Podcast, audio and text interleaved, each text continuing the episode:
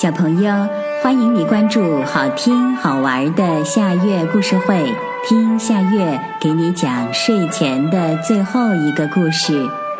你准备好了吗？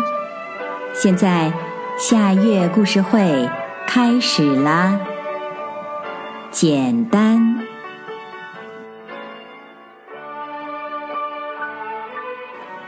今天我可能会回来的比较晚。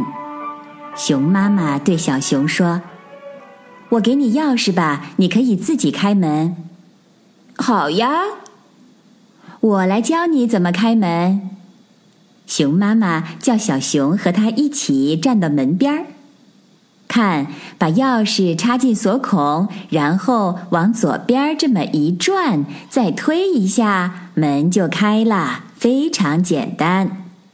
是呀，这很简单。小熊看一遍就学会了，接过钥匙放进了口袋。等等，熊妈妈拿出一根细绳子，把钥匙串好了，挂在小熊的脖子上，这样钥匙不容易弄丢。傍晚，小熊到家的时候，熊妈妈果然还没有回来，钥匙可以派上用场了。小熊高兴地拿了钥匙去开门，这很简单。熊妈妈说的话，他记得非常清楚。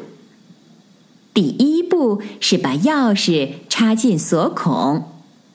哎呦，小熊觉得脖子被勒得很疼，挂钥匙的绳子太短，钥匙去碰锁孔的时候，他就得低下头，弯下身子贴近门。可是这样一来，眼睛就看不到锁孔了。磨蹭了好一会儿，还是没找准锁孔。小熊的额头上都冒汗了，一直背着的书包这会儿变得特别重。还是先把书包放下吧。小熊站直了身子，把书包脱下来放在门边儿。再次拽着钥匙弯了腰往门边凑的时候，小熊忽然想到，书包可以脱下来，钥匙也是可以的呀。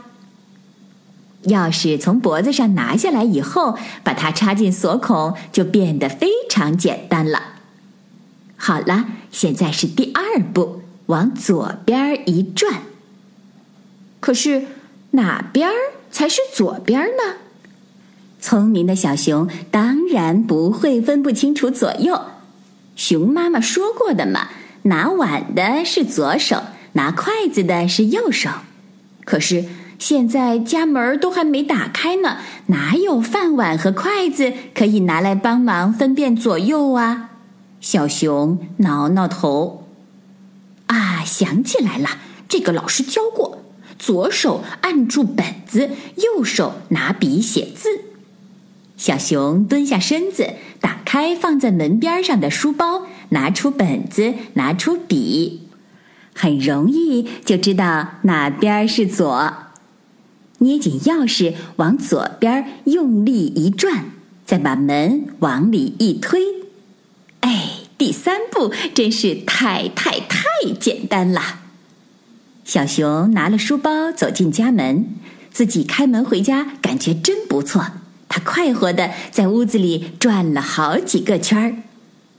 天完全黑下来的时候，妈妈才回家。和他一起回来的还有住在楼上的猫头鹰阿姨。猫头鹰阿姨惊讶地说：“小熊这么小就会自己拿钥匙开门了呀，好能干呐！”这有什么？很简单的嘛。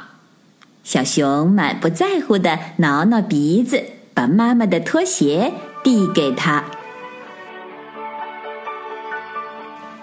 小朋友，这个故事的名字是《简单》，这也是今天的最后一个故事。